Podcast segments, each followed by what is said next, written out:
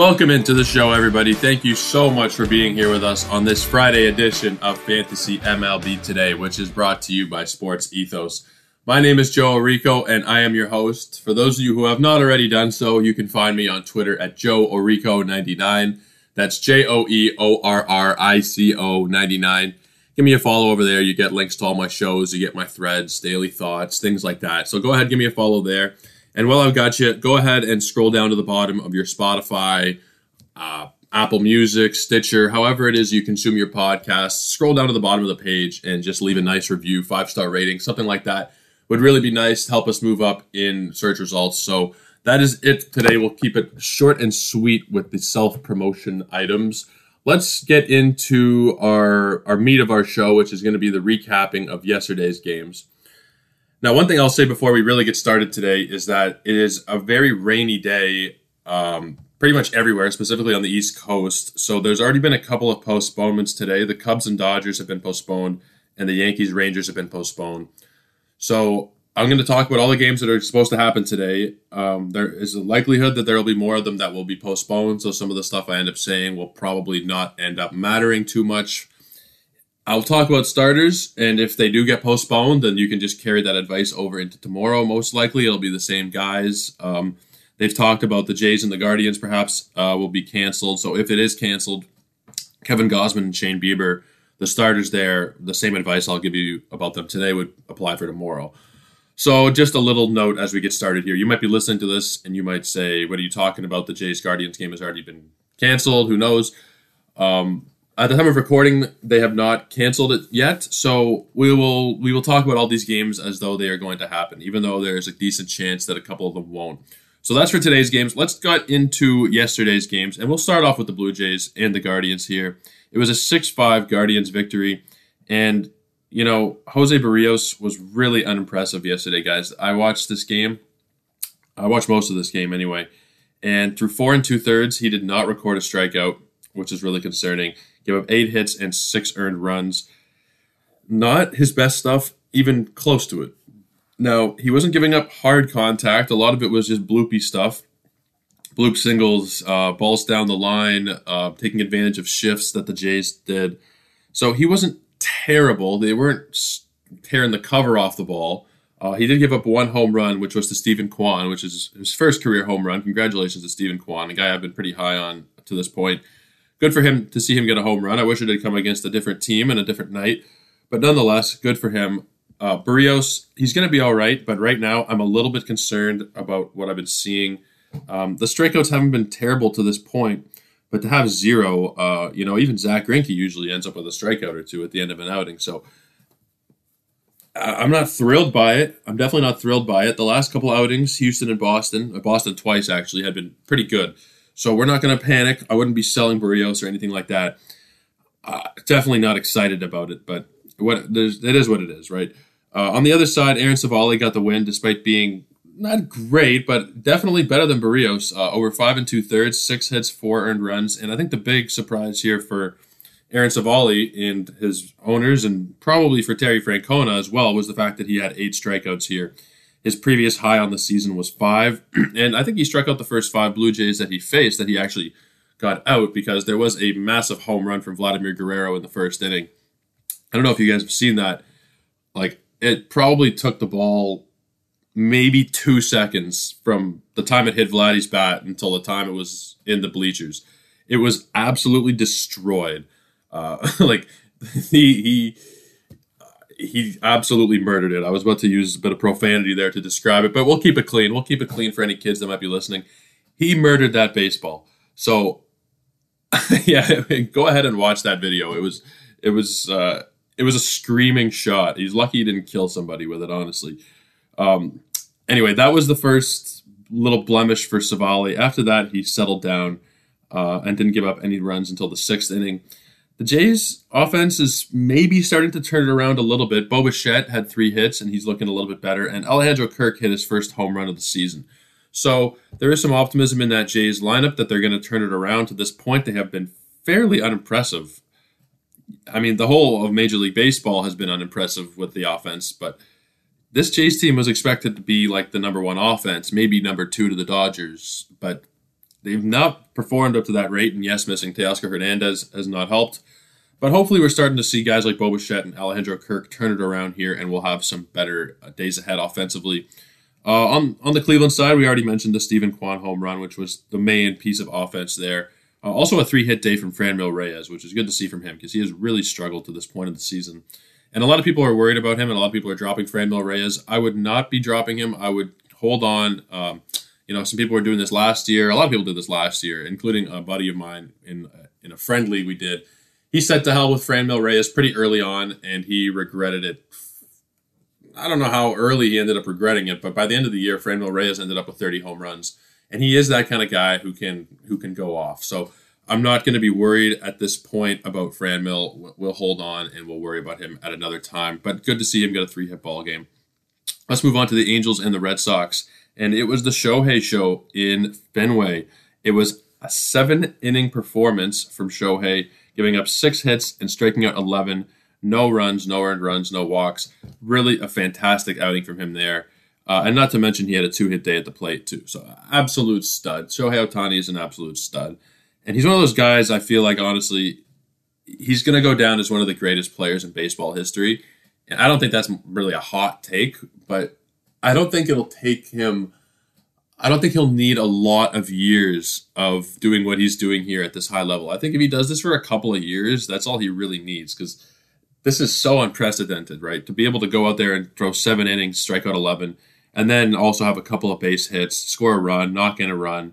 He steals bases, he hits home runs. Like he's just so he's so elite that it's just it's hard to see him not going down as as an all time great. And it, it's really incredible for the Angels to have Ohtani and Mike Trout on this team at the same time. Like it's really, really incredible.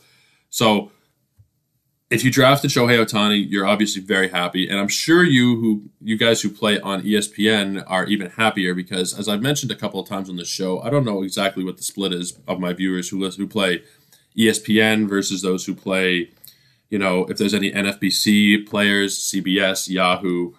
Um, on ESPN, Ohtani is one player. He is the pitcher and the designated hitter. And for those of you who are mainstays on ESPN, you might be saying, well, of course he's one hitter. He's one, he's one person.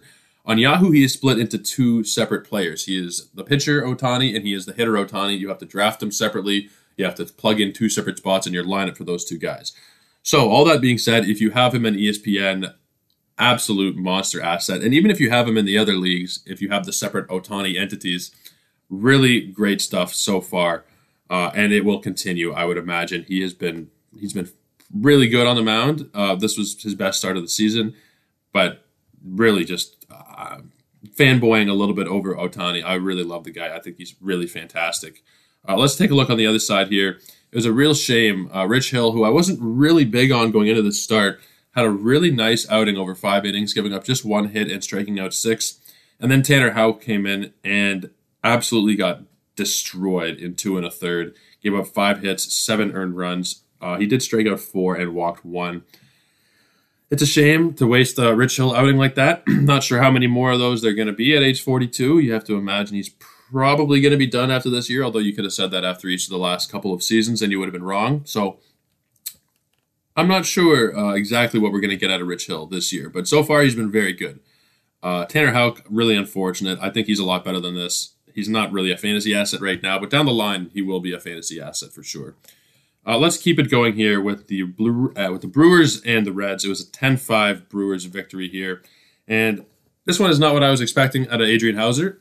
he did still get the victory and go five innings and strike out six, so those are the positives. Um, he did, however, give up seven hits, five runs. Only four of them were earned though, uh, and he walked one. So not a bad outing from Houser here. Uh, early on, it was a bit of a scare especially as someone who recommended him yesterday. And I look in the first inning and see he's given up three earned runs, and I'm thinking to myself, uh, the people are going to be upset. The people are going to be upset with Joe today. Uh, he just he didn't really have it early on, and he did settle down, and he did end up getting the victory and some decent strikeouts. If you did stream him, so my apologies uh, for the little bit of an inflation on the earned run average there, but I mean anybody who tells you they can predict this with 100% accuracy they should be in fortune telling. They should be in a different kind of business because no one can really do this 100% of the time. You can, a lot of the time, you can predict generally what's going to happen. But even though those times when you think you can predict what's going to happen, uh, you really don't know anything. We don't know anything. So Houser looked like the best option yesterday, and he was a pretty decent streaming option. Not fantastic the performance, but he was he was good enough to get the victory here. Uh, on the other side, Hunter Greene, I caramba, as Bart Simpson would say. My goodness, this was rough. Uh, I have him in a couple of points leagues, and he returned in the negatives yesterday. Now, the strikeouts have been fantastic for him. If you just had him for strikeouts, if you bet an over for strikeouts yesterday, if you guys are into betting, uh, he had seven strikeouts in two and two thirds. That's really good. Now, the really bad is that he gave up five home runs, uh, eight earned runs on nine hits, while also walking a batter. It was a complete home run parade for the Brewers. There was one from Luis Urias, there was one from Christian Yelich, two from Willy Adames, uh, one from Tyrone Taylor, and who was the last one? Keston Hiura hit a home run. So they had all systems going today. Uh, kind of crazy. They had six home runs and only 10 total runs. It happens. Uh, the Reds are really bad, guys. The Reds are truly bad. Hunter Greene is going to be better than this, but this was really bad. They may send him down. I'm not sure exactly because they're not playing for anything this year. It's not like they need the spot on the major league roster to try and compete. They might just keep him up and let him get knocked around a few times, let him give up the long balls, and just work the kinks out up in the major leagues and face major league hitting as opposed to AAA. Or yeah, sorry, yeah.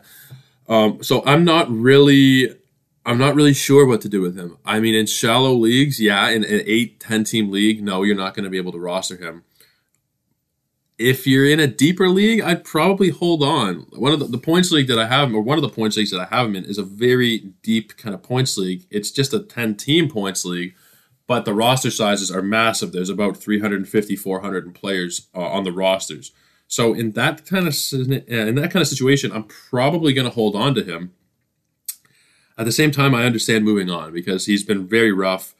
The strikeouts are a huge plus, but uh, at the expense of everything else, it's going to be a little bit hard to hold on uh, in shallow leagues. In in standard slash deeper, so like anything 14 and deeper, 14 teams and deeper, I would be pretty okay holding him. Or like I said in those other circumstances, if maybe it's just a shallower league but very deep roster sizes, I wouldn't give up on him just quite yet. I think there's a lot of potential there. If you roster him, hold on and see what happens. I wouldn't go and make a move on him, but if you already have him, then you have nothing really to lose there.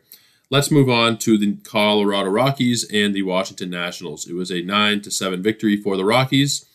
And we had Antonio Senzatela on the mound. Not great, not terrible. Over four and a third, gave up three runs. Two of them were earned. Showed only one batter and walked two. He was fine. Nothing really, nothing really to write home about, and nothing you really have to worry about on the fantasy side. Daniel Bard did collect another save, his eighth save of the season and he's looking like a really nice early season waiver wire pickup for. I mean, he might have been drafted in some cases, but a lot of the times he was on the waiver wire. He's got eight saves and ten appearances now, thirteen strikeouts, only given up two earned runs. So really good stuff out of Daniel Bard. Uh, if you have him on your team, you're probably very happy. On the national side, Aaron Sanchez, we talked about Aaron Sanchez as being not a great option, and he wasn't great. He's just not a great pitcher anymore. Through four and a third, he gave up six hits, seven runs. Six of them were earned, uh, four strikeouts, two walks. There's no fantasy move to be had there, really. As, as much as I, I remember his time in Toronto fondly and like the guy personally, uh, there's not really going to be a move there uh, on the fantasy side. One thing I want to mention real quick is Juan Soto has six home runs and only seven RBIs. Uh, he went deep yesterday they need to start getting guys on base because this is a little bit uh, a little bit ridiculous there. It reminds me of Bryce Harper last year when he had like 20 home runs and I think 36 RBIs or something crazy. Similar kind of situation. Um, you'd like to see some more guys on base for Soto. I did draft Soto quite a bit this year. You'd like to see more RBIs out of him for sure. Through the first month, you would have hoped that he'd have more than seven. But you know, obviously, he's he's going to be fine. Juan Soto's going to be fine. Let's move on to our next game, which was the Mets and the Phillies. 8 7 Mets victory, and this came off of a seven run top of the ninth for the Mets. Seven runs in the top of the ninth. Now, let, us start with the starting pitchers here. So, Aaron Nola had a fantastic outing, completely get wasted. Seven innings, three hits, one earned run, which came on a homer. He struck out seven. He was fantastic. He is definitely looking a lot better these last few outings, these last three outings, I think. He's really looked like a great asset. So, those of you who are panicking a little bit about Aaron Nola, and I will count myself tentatively among those people because I was a little bit panicky about him. I wasn't totally sure that we were going to have.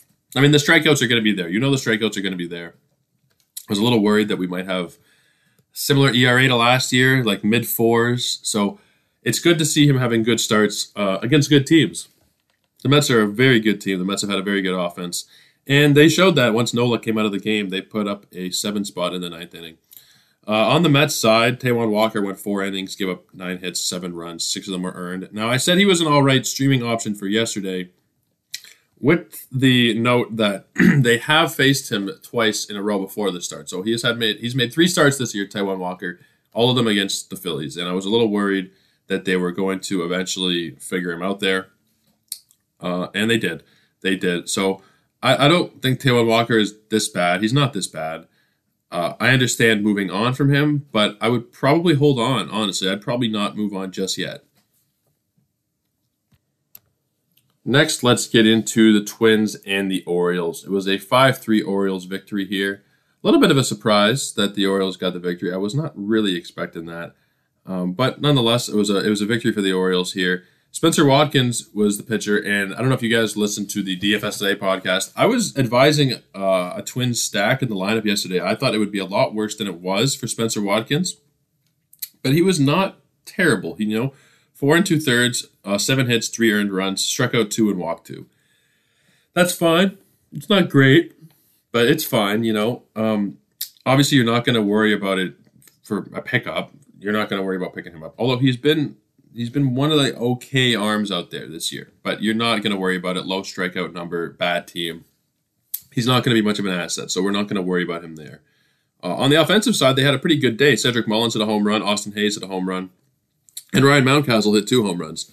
Uh, and also, Jorge Mateo hit a home run. I didn't even see that. That was kind of almost snuck by me. Jorge Mateo also hit a home run. So, a good offensive outpouring from uh, the Orioles. Five home runs, all solo home runs, but five home runs nonetheless. Uh, on the twin side, Chris Archer, I was expecting a little bit more here. I thought he'd go more than four innings. He did go just the four and give up five hits, two earned runs, striking out six. Good option. I thought he'd be a bit better. It's unfortunate. Um, you can drop him and move on to the next streamer. Okay, let's go on to the next game here. It was the Astros and the Tigers, and we got a really good start out of Jose Urquidy. He went six innings, giving up six hits, no earned runs, uh, while he struck out three and only walked one batter. Really good stuff out of him there. You'd like the strikeouts to be a little bit higher, but it is what it is. Pretty solid outing from him there. Ryan Pressly came in in the ninth and blew the save. Uh, not a great performance for him there. He did get the victory, uh, but he had just come back from the IL. He had some knee problem, and he took longer than the minimum 10 days on the IL. He was gone for, for quite a while, actually. I think it was like, you know, three weeks or so. Maybe he's not fully ready yet. He didn't look great when he came in here. Uh, just from what I saw from highlights, I didn't watch it myself a little bit concerning. Um, if you did pick up Rafael Montero, maybe just hold on to him for another day or two. Uh, maybe you dropped him if you own Pressly to to reactivate Pressly there. Um, but I might hold on to Montero just maybe through the weekend and just make sure because Pressly doesn't look great. Um, a lot of people are talking about how they think the injury might not be healed. So I would probably, if you did add him, uh, hold on to Montero and see uh, next time out how Pressly looks. On the other side, Tarik Skubal had a six inning, pretty solid outing, actually. Six hits, two earned runs, and nine strikeouts. He's been better than I thought he would be this year. That That is for sure. Uh, a couple people before the season were talking to me about Tarik Skubal, and I wasn't very big on him at all, and he's actually been pretty good. So if you have him, I'd probably hold on to him. He's the preferred starter out there in Detroit, I would imagine. Um, some people may prefer uh, Rodriguez, Eduardo Rodriguez, but that I don't. And probably not a lot of people do, but some people people seem to really like Eduardo Rodriguez. I'm not really sure why. He's never really been a great pitcher, but people really get attached to him. And the Tigers gave him a lot of money. I think it was five years, seventy-seven million dollar deal. I think that's going to look pretty brutal for them in a couple of years. But I mean, it already doesn't look great. He's pitching to a career high, uh, a career low actually ERA, depending on how you want to look at it. Five thirty three. Probably not going to be great. Um, obviously, I, have got distracted a little bit here. We're talking about Tarik Skubal. Uh, yes, he is the preferred starting option in Detroit at the moment. Uh, he's been he's been very good. So very surprising, but he has been very good. Let's move on to the Padres and the Marlins. It was a 2 1 Padres victory here. And, you know, we got a pretty solid start out of Nick Martinez. I've talked in the past, I'm not a huge Nick Martinez fan, but over seven innings, giving up four hits, one earned run, and striking out four is completely serviceable stuff. Manny Machado hit two home runs for the Padres. That really was the whole offense for them. They only had the two runs. So they have their victory to thank for uh, Manny Machado. he is the number one ranked player in fantasy to this point on the season the numbers across the board for him, just for a second, we'll, we'll little, do a little Manny appreciation here. He's batting 374. He has 37 base hits, seven home runs, seven doubles. He's scored 25 runs. He's knocked in 20, and he's stolen five bases while not being caught yet. He has been absolutely fantastic. And I had a friend of mine uh, in one of our friend leagues talk to me, and he said uh, somebody offered him Bo Bichette for Manny Machado. And this was maybe close to a week ago, and I was thinking it's probably going to be pretty okay to get Bo back for Machado. But the but how good Machado has been, uh, this is, I mean, I don't think he'll be this hot the whole year. Obviously, 374 is not very realistic, but he has been fantastic. Like, uh, I probably wouldn't do that looking back on it. I told him it probably would. You probably would get hurt on it, and you probably won't if you were to make a trade like that. But Machado has been just unbelievable. So I, at this point, you're probably not selling him for anything. Um, trading him for Bo Bichette is pretty solid, but you probably don't want to be selling him. On the other side here, Jesus Luzardo over six innings, pretty solid stuff. He's not been uh, quite as good as he was that first time out, and I mean granted, he was still good. He gave up a couple of home runs, but six innings, he struck out seven guys, gave up three hits, two earned runs, and walked three. Not as sharp as he has been, but you know he's still he's still obviously someone you're not moving on from. Just he hasn't quite lived up to that first start in my eyes. Anyway, I thought he'd go going forward. I thought he'd be like really a solid top of the line pitcher this year and he's been he's been good, but I don't think I think he might have fooled us a little bit with that first outing with how good he's going to be going forward. Just a couple more games to get through from yesterday. So we have the Rays and the Marlins, and it was a four-three victory for the Rays. Shane McClanahan, I thought would be a little bit better than this. He went five and a third, gave up three hits, two runs, uh, both of them were earned, and struck out five. He did get the victory, and you know he, he's not. It wasn't a bad outing by any means. Uh, I just kind of had my expectations raised for McClanahan going forward. So I thought he'd do a little bit better than this, but you'll take this uh, a five inning start with five strikeouts and a victory. It's pretty solid, so you'll you'll take it. On the Seattle side, Robbie Ray is still not Robbie Ray, guys. Um, those of you who drafted him very high this year are probably not feeling very good about it. He went six and two thirds, which is good, but he gave up seven hits, four earned runs, uh, only striking out five he's not been what uh, we thought he would be coming into the year for sure. He's definitely taken a step back leaving Toronto, which is something that was pretty easy to predict. Honestly, it looked like it was going to be not as good as he was last year because last year was kind of a miracle for him. So obviously, you're not selling him at this point. Um, well, maybe you are, but you're not going to get a lot of value for him if you are probably the best course of action is to just hold until you get one or two solid starts in a row where he maybe pushes up around 10 strikeouts and then you try and sell him. But for right now, I'd probably just hold on to him. You're not going to be selling him for top value. You're going to be selling him for like all time low value.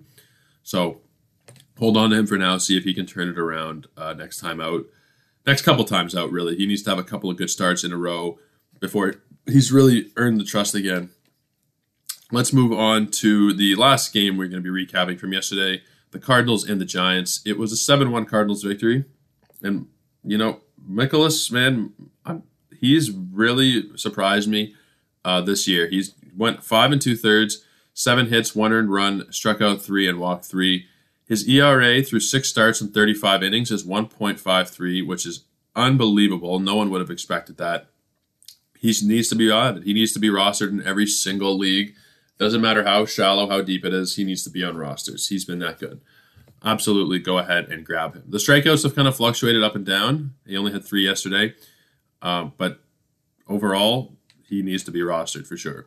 Uh, on the San Francisco side, it was more of a bullpen day. Mauricio Llovera ended up going, and it was supposed to be, I think, uh, Alex Cobb yesterday, and I think there was some kind of some kind of change, or um, yeah, they pushed him back, Alex Cobb. I'm not really sure why. Yesterday when we talked, we thought it would be uh, Cobb going yesterday, so not really sure why uh, they pushed him back, but he'll be going tomorrow anyway. Um, was it Cobb or was it Logan Webb? Actually, now I'm getting my uh, I'm getting my San Francisco starters mixed up. So Webb last pitched on the 30th, and Cobb last pitched on on May the 1st. So it would have been it would have been Webb actually, I think. Uh, yeah, I think it would have been Webb getting my uh, San Francisco starters. I think it's the B's in their name, Cobb Webb. I guess I know Cobb Webb, right? I think that's where the confusion comes from. Anyway, um, so not much to talk about in terms of San Fran pitching from yesterday. It was a bullpen day where they used like pretty much every single member of their pen, uh, and they got blown out. So not great for San Francisco, obviously, but not nothing really to talk about on the fantasy side there. So now we've covered yesterday. Let's move ahead to today's games. Take a look at what's going on today. And we've already talked about how there's been some postponements. Um, the Dodgers and the Cubs game, which was supposed to take place uh, around 2:30 uh, p.m. Eastern time, and then the Yankees Rangers. They've called that off quite a bit in advance. That wasn't until tonight that game. So it is very rainy on the East Coast here. Um, I'm seeing it out my window right now. It's not terrible looking, uh, but anyway, if they're playing in Toronto tonight, then they may go ahead with this game. But we will start off with Toronto at Cleveland, where there is no dome to cover them up. So, uh, assuming they start, assuming they go, it'll be Kevin Gausman and Shane Bieber, which would be a fantastic pitching matchup. I'm really hoping that they do go. Kevin Gausman is really fantastic. Uh, arguably best pitcher in the American League to this point. I think you can make that argument. Um, Logan Gilbert might have something to say about it but Gausman has gone 31 and two thirds innings, striking out 41, has not walked a batter yet. He has not walked a single batter. So Gausman has been as good as you could have hoped for as a Jays fan, as the Jays management coming in here, uh, and essentially replacing Robbie Ray for a little bit of a cheaper price. Um, so you'll you'll take it absolutely as a Jays fan, as a fantasy manager as well. Gausman has been great. Shane Bieber, there was a little bit of concern earlier on in the season about uh, velo and strikeout numbers as well, but he's looked he's looked fine these last couple of times out, going around six seven innings, giving up between one and three runs, which is which is what you need from your ace, right? To give you six seven innings, give up one two runs every time out, give your team a chance to win. And he's been doing that, so this should be a fantastic pitching matchup. I'm really hoping that this game goes ahead as planned. Uh, the next game is the Pirates and the Reds. Uh, JT Brubaker and Connor Overton will be the starters here. Neither of these guys, I can tell you in good faith that it would make sense to add them. Yes, Brubaker has a nice matchup here against the Reds, but the Reds offense showed us yesterday they're not completely dead. They can still go out and give you a couple runs. Now they weren't crazy good yesterday. Would they give you five runs? But still, they can still put some put some noise out there. So neither of these guys I'm going to be recommending. Uh, if you want to set guys in terms of daily lineups, or if you want to stream in a batter for one of these teams in anticipation of a bit of a higher scoring game, I'd be totally fine with that. I'd be totally fine with it because neither of these guys uh, are terribly impressive to me. Let's keep it going with the Royals and the Orioles. Carlos Hernandez and Jordan Lyles. Again, not anything I'm going to be really too interested in. Jordan Lyles has been kind of pretty all right this year. He had the one bad start against the Yankees, but other than that, he's been pretty good. Well, his first start against Tampa wasn't great either, but three of his last four starts have been good against Boston, Oakland, and there was another one against the Yankees where he was very good. He pitches better at home. Uh, that is, that is for sure. His his two good starts of the year, or his three good starts of the year, anyway. Two of them have come at home. So I'm all right in a deeper format to take him here, but it's a very risky play uh, heading into the weekend. You'd kind of have to know your categories and know what you need. He's not really going to be a massive strikeout contributor. If you're really desperate for strikeouts, then he can help you a little bit. Not going to be a huge contribution from him there. Overall, it's probably a pass for me, but in certain situations in deeper leagues, or if you're just desperate for starters for innings pitched, then he's not a bad option. There's definitely a lot worse. Uh, Carlos Hernandez, though, no no chance. We're going to be staying away from him there. His last time out was against the Yankees, and he wasn't too bad, but every time out he's given up three, four, five runs. So no need for him to be added in any in any format for me. Uh, next game is the Mets and the Phillies, and we have Max Scherzer and Kyle Gibson. This should be a really nice matchup as well. Scherzer obviously is going to do well. Well, okay, maybe not. Maybe not Joseph. Maybe not. Uh, he's done very well these last few starts, except for the Phillies start. So I would expect him to do a bit better than he did the last time out. And uh, some people look at it the other way around that the, the batters have just recently seen him, so they know his stuff. I think that works more in the advantage of a veteran pitcher in that case. So I'm really fine with using Scherzer in, in a daily lineup, despite the high price that he'll have uh, and season long formats. There should be no problem with him here. Kyle Gibson, I would honestly, I'm a little more nervous about. He doesn't have that same kind of power that that Scherzer has. He's, I don't know, he's not very confidence inspiring, especially against the Mets here that are really they know how to they know how to put runs on the board. So Gibson is kind of a He's an all right option depending on the categories you need. Like we've said, uh, he can be a good ratio guy, but it's a very tough matchup. So I'm not convinced that you need to start him tonight. Uh, at this point in the week, you probably know generally where your categories are. I think it's I think it's a 50-50, honestly, depending on if you want to start him. I think you have to look at how you're doing uh, in the week and make the make the determination based on your categories and how they're looking right now. Let's move on to the White Sox and the Red Sox. Vince Velasquez and Nate Eovaldi. Uh, I feel good about Eovaldi here, not so much about Velasquez. Uh, Eovaldi's last time out, I believe, was against that the start against the Jays. No, he had a Baltimore one in between there, actually. Uh, both really good outings, though. I, I, watched that Jays one, and he was fantastic. I didn't see the Baltimore one, but it was an even better outing from the line. He is a good play to go to with tonight, absolutely. Vince Velasquez, very iffy. I mean, the Red Sox haven't been a great team, but I'm not really going to be convinced you need to use one of your weekend adds on him. So overall, it's a pass. Pass on Velasquez for sure. Uh, Eovaldi, absolutely, he is he is good to go tonight. Next game is the Brewers and the Braves, and Eric Lauer. We will see if this continues. The last two outings have been 13 and 11 strikeouts, a combined one earned run in 13 innings, and that one earned run was a home run. So he's been fantastic. Really interested to see if he can keep it up here against a Braves team that has not done particularly well this year. I'm interested to see what kind of outing he can bring. He'd be a fantastic play tonight uh, in DFS, I would imagine. He's probably going to be a f- little bit expensive, but he probably won't be at that max kind of salary area. Like he probably will still be in the 40s, somewhere mid $40 range. So I'm I'm feeling pretty confident about him tonight.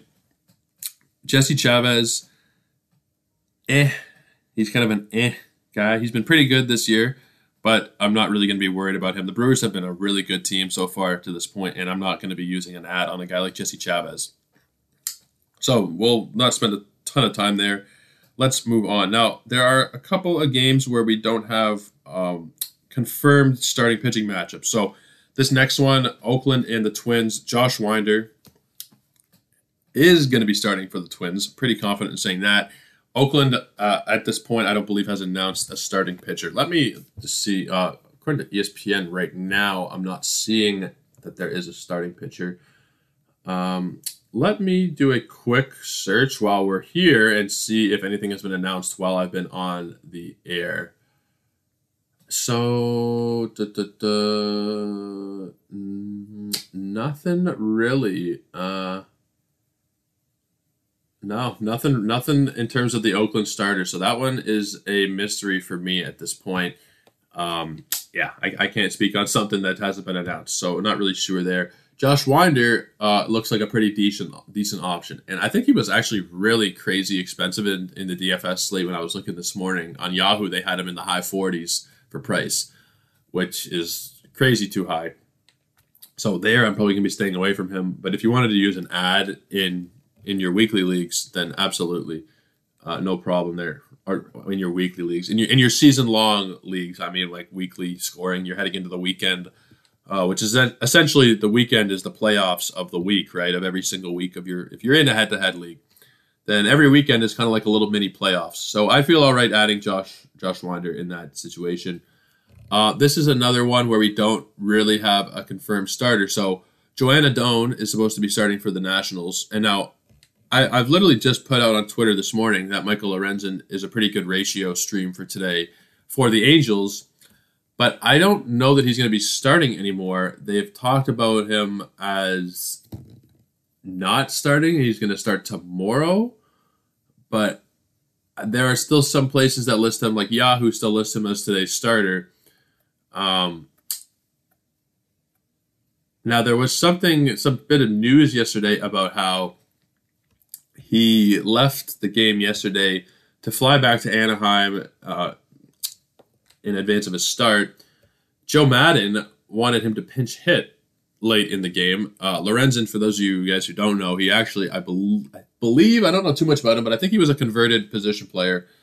And I know last year he actually had two players on Yahoo, similar to Ohtani. There was a pitcher Lorenzen and a hitter Lorenzen. Um, so Maddon wanted to use him late in the game. He had already left, and maybe that has something to do with it. I'm not sure. Um, I'm not sure why it really would. It's not like they had to use him. If he flew back to Anaheim to prepare for his start, you figure he'd be okay to make his start. According to Twitter and the Score and ESPN, uh, I'm I honestly don't know. There's very conflicting reports about Michael Lorenzen. I think, I think he's starting, but honestly, it's it's it's a weird day with the rain, and uh, maybe that has a maybe that's a factor. Even though this is a game in Los Angeles, so I don't know why it would. It's really strange, and I don't know who's going to be starting for the Angels. Honestly, it's uh, it's not public knowledge at this point. So on the other side, Joan Adon, who I mentioned uh, briefly, he's not a very good option tonight. I would I would be using Angels batters uh, against him in DFS lineups. So if you want to use a Walsh, um, maybe Ward's a little bit expensive, Taylor Ward, but you know your Walshes, your Ohtanis, your Mike Trouts, uh, I'd feel really good about using them here. Adon has pitched to an ERA that is 7.33 to this point of the season, and he's had one good start. It was against Arizona. Every other start has been at least four earned runs four, six, five, and four. Those are the earned run numbers. So I feel very good using Los Angeles Angels players against him here tonight. Uh, the Tigers and the Astros. We have Beau Bris- Brisk, Brisky. I'm not sure how that one's pronounced actually.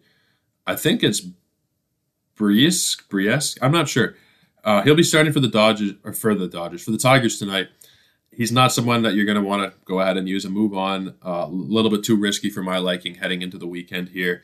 Luis Garcia on the other side should be a very nice play in both your season long and daily tournaments. A good matchup here against Detroit. Not the greatest. Um, I'm not. I'm not a huge fan of Minute Maid Park in terms of uh, for pitchers. I don't know. I, I feel like, especially in left field, there the ball can really bounce around, and it's not the deepest of parks. Not crazy about it for pitching, but uh, I think it's a good matchup here for Garcia, so I feel I feel good using him there. Uh, not too many games left to cover here.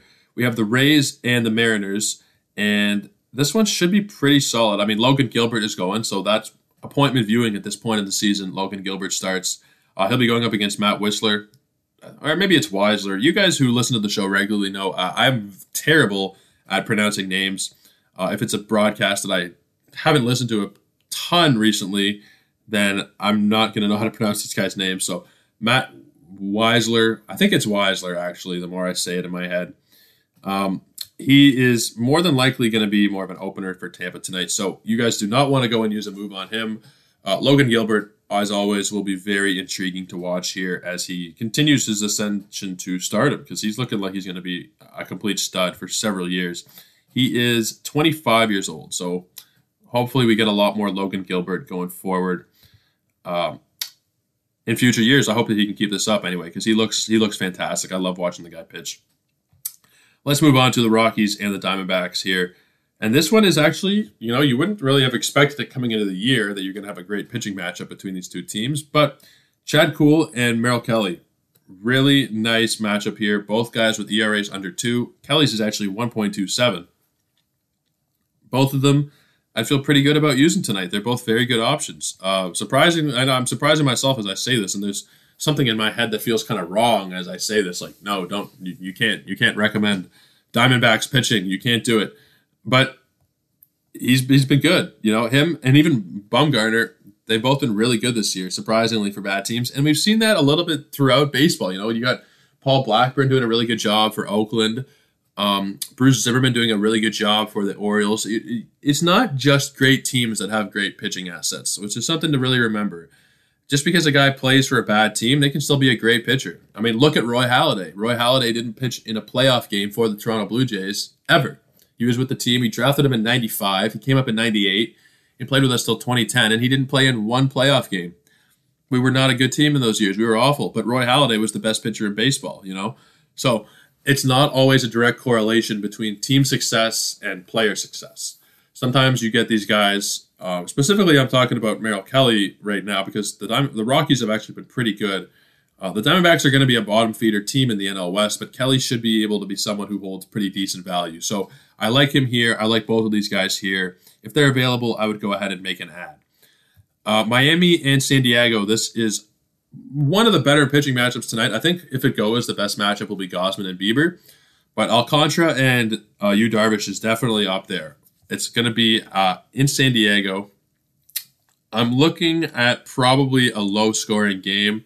The under, I mean, the over under set at six and a half, so they're not expecting a terribly high scoring game here. Really great stuff. Obviously, these guys are rostered already. There's no move to be made, but they're both pretty decent options in, in uh, DFS. I think Darvish especially, but both of them should do fairly well tonight. I don't have uh, I don't have too much uh, concern regarding either of them. Uh, one more game to talk about here, and who knows, right? Who knows how many of these games I talked about are actually going to happen? But the information is here. Even if it gets pushed back to tomorrow, you guys can go back and listen tomorrow and hear what I have to say about whoever. Uh, if you want to just get a little refresher. So here we have the last game the Cardinals and the Giants. It's going to be Jordan Hicks and Alex Cobb. Jordan Hicks has proved to us this year that he's not going to pitch more than like 70 pitches. He has not made it out of the fourth inning. Uh, his last start was his longest at three and a third. Maybe they stretch him out a little bit more here. Maybe they don't. Regardless, I don't think it's worth using an add on. I think it's a little bit too risky at this point in the week. Uh, Alex Cobb, he had a very rough start last time against the Washington Nationals, did not get out of the first inning.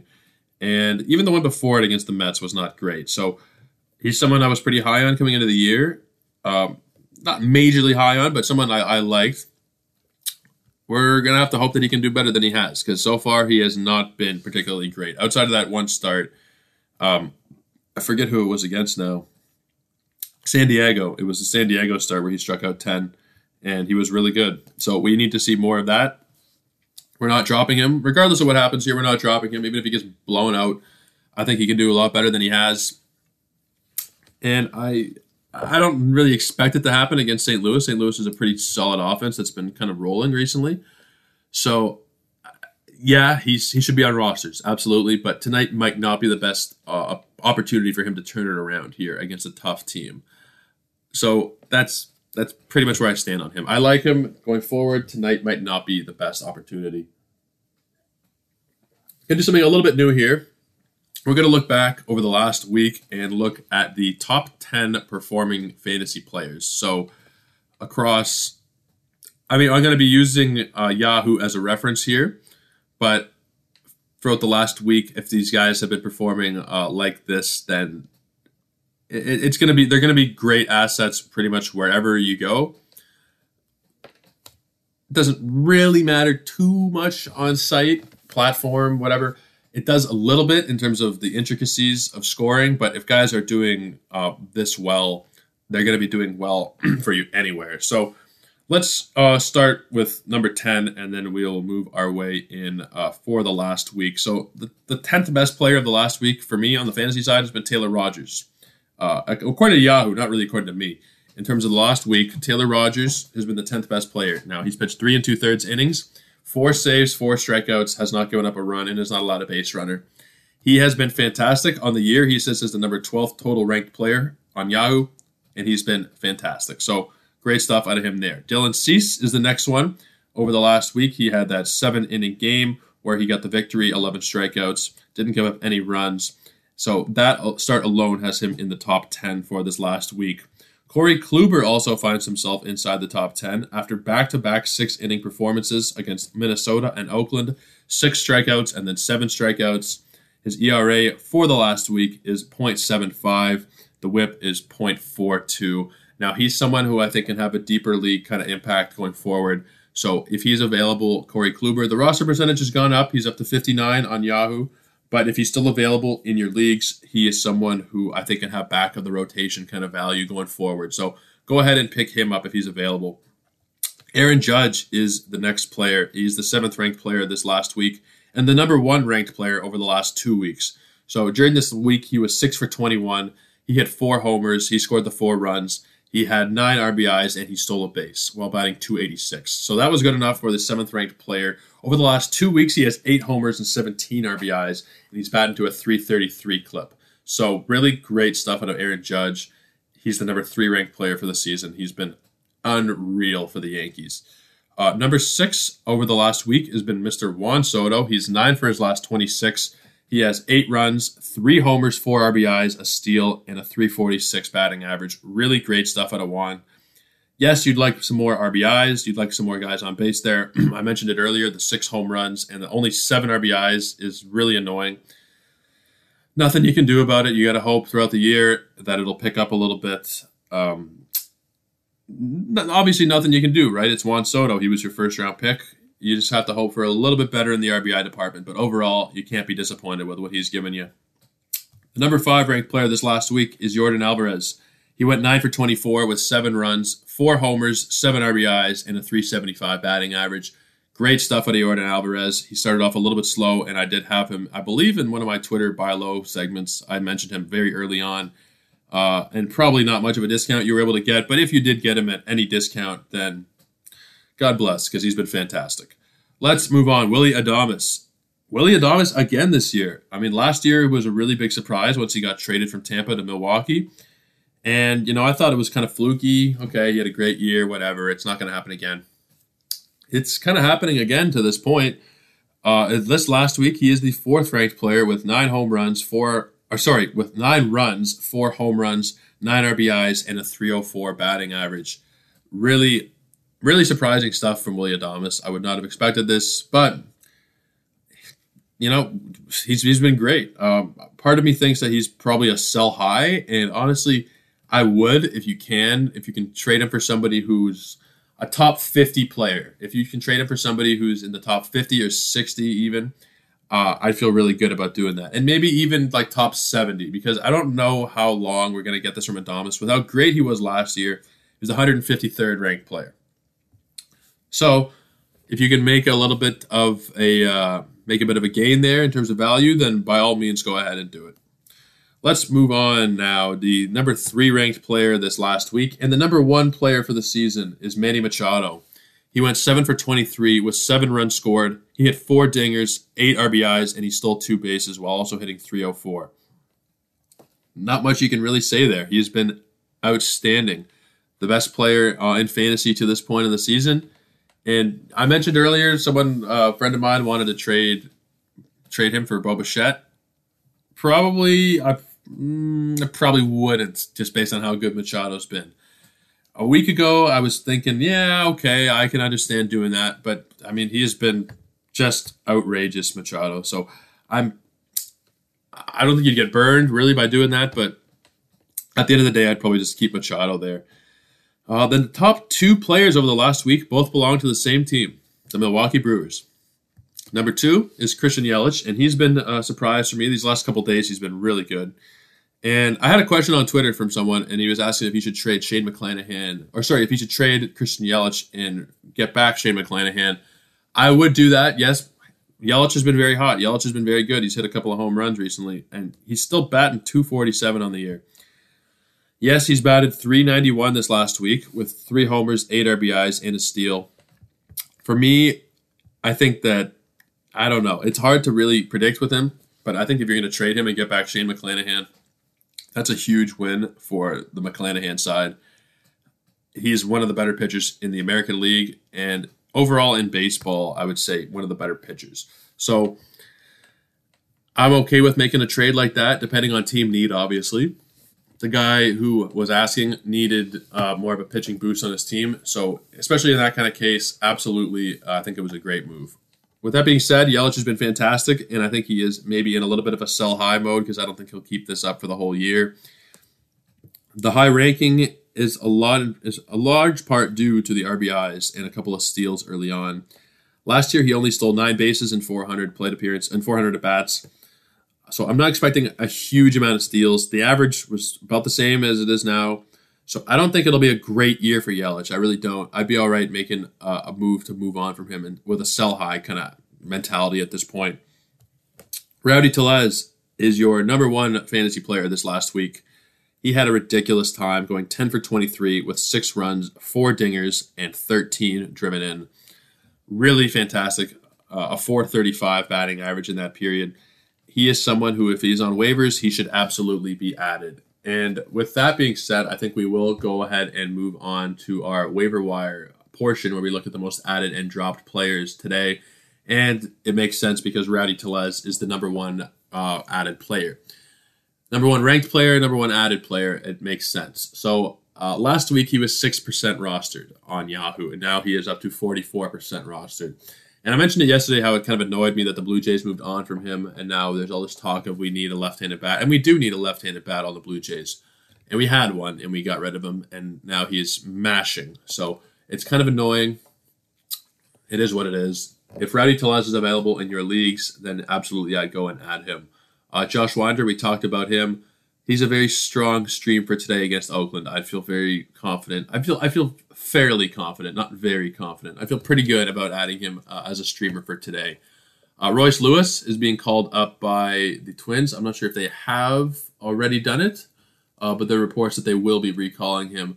And he is a five category potential kind of guy. He was the number one overall pick in the 2017 draft. He should be rostered, I think, in pretty much every format at this point more so uh, like 12 and 14 team leagues. And from what I've learned um, from interacting with you guys and from your questions, most of you guys are in like 12 team plus leagues.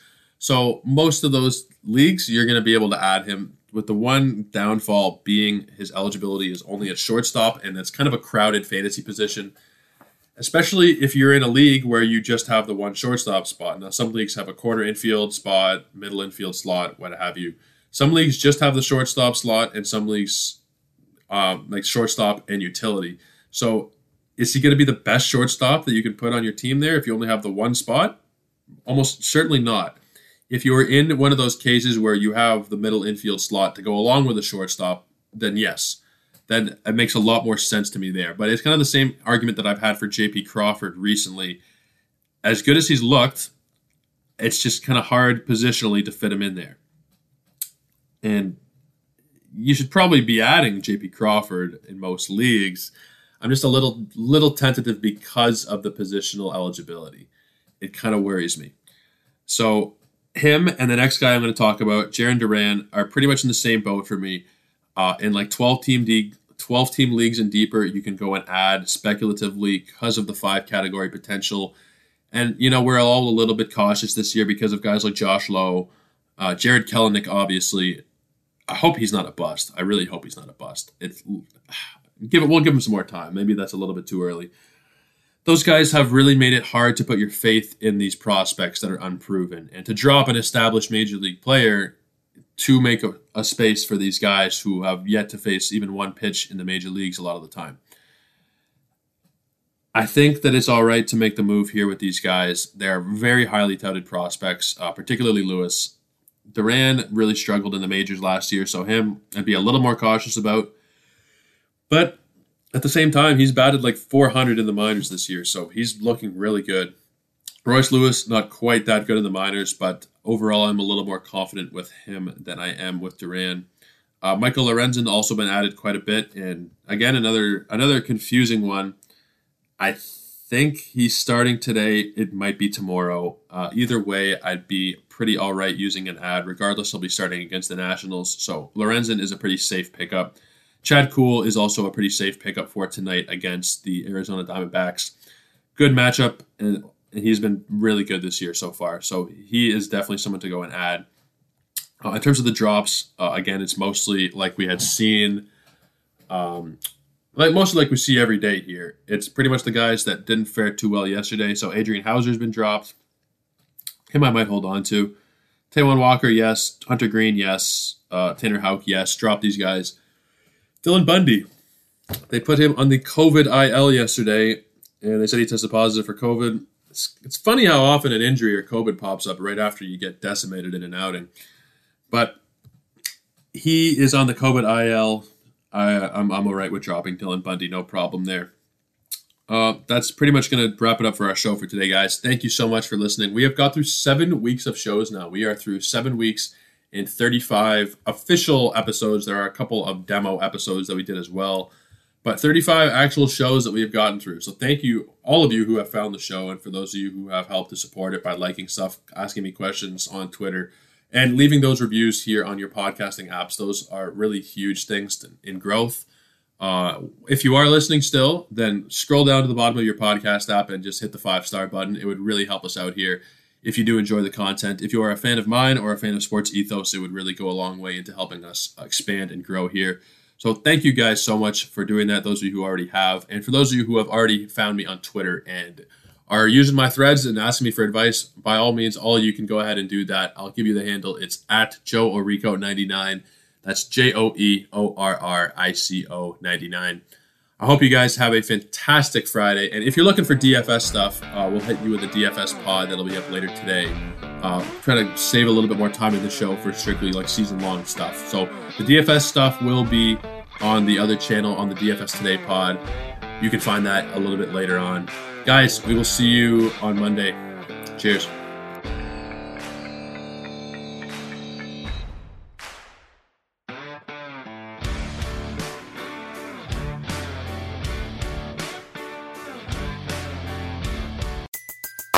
Everybody in your crew identifies as either Big Mac Burger, McNuggets, or McCrispy Sandwich. But you're the Filet-O-Fish Sandwich all day. That crispy fish, that savory tartar sauce, that melty cheese, that pillowy bun. Yeah, you get it. Every time. And if you love the filet of fish, right now you can catch two of the classics you love for just $6. Limited time only. Price and participation may vary. Cannot be combined with any other offer. Single item at regular price. Ba da ba ba ba. You know, when you're listening to a true crime story that has an unbelievable plot twist that makes you stop in your tracks? That's what our podcast, People Are the Worst, brings you with each episode. I'm Rachel. And I'm Rebecca. We're identical twins who love true crime cases that make you say, didn't see that coming, and we hate the people responsible for them. Listen to People Are the Worst now on Apple, Spotify, or wherever you get your podcasts.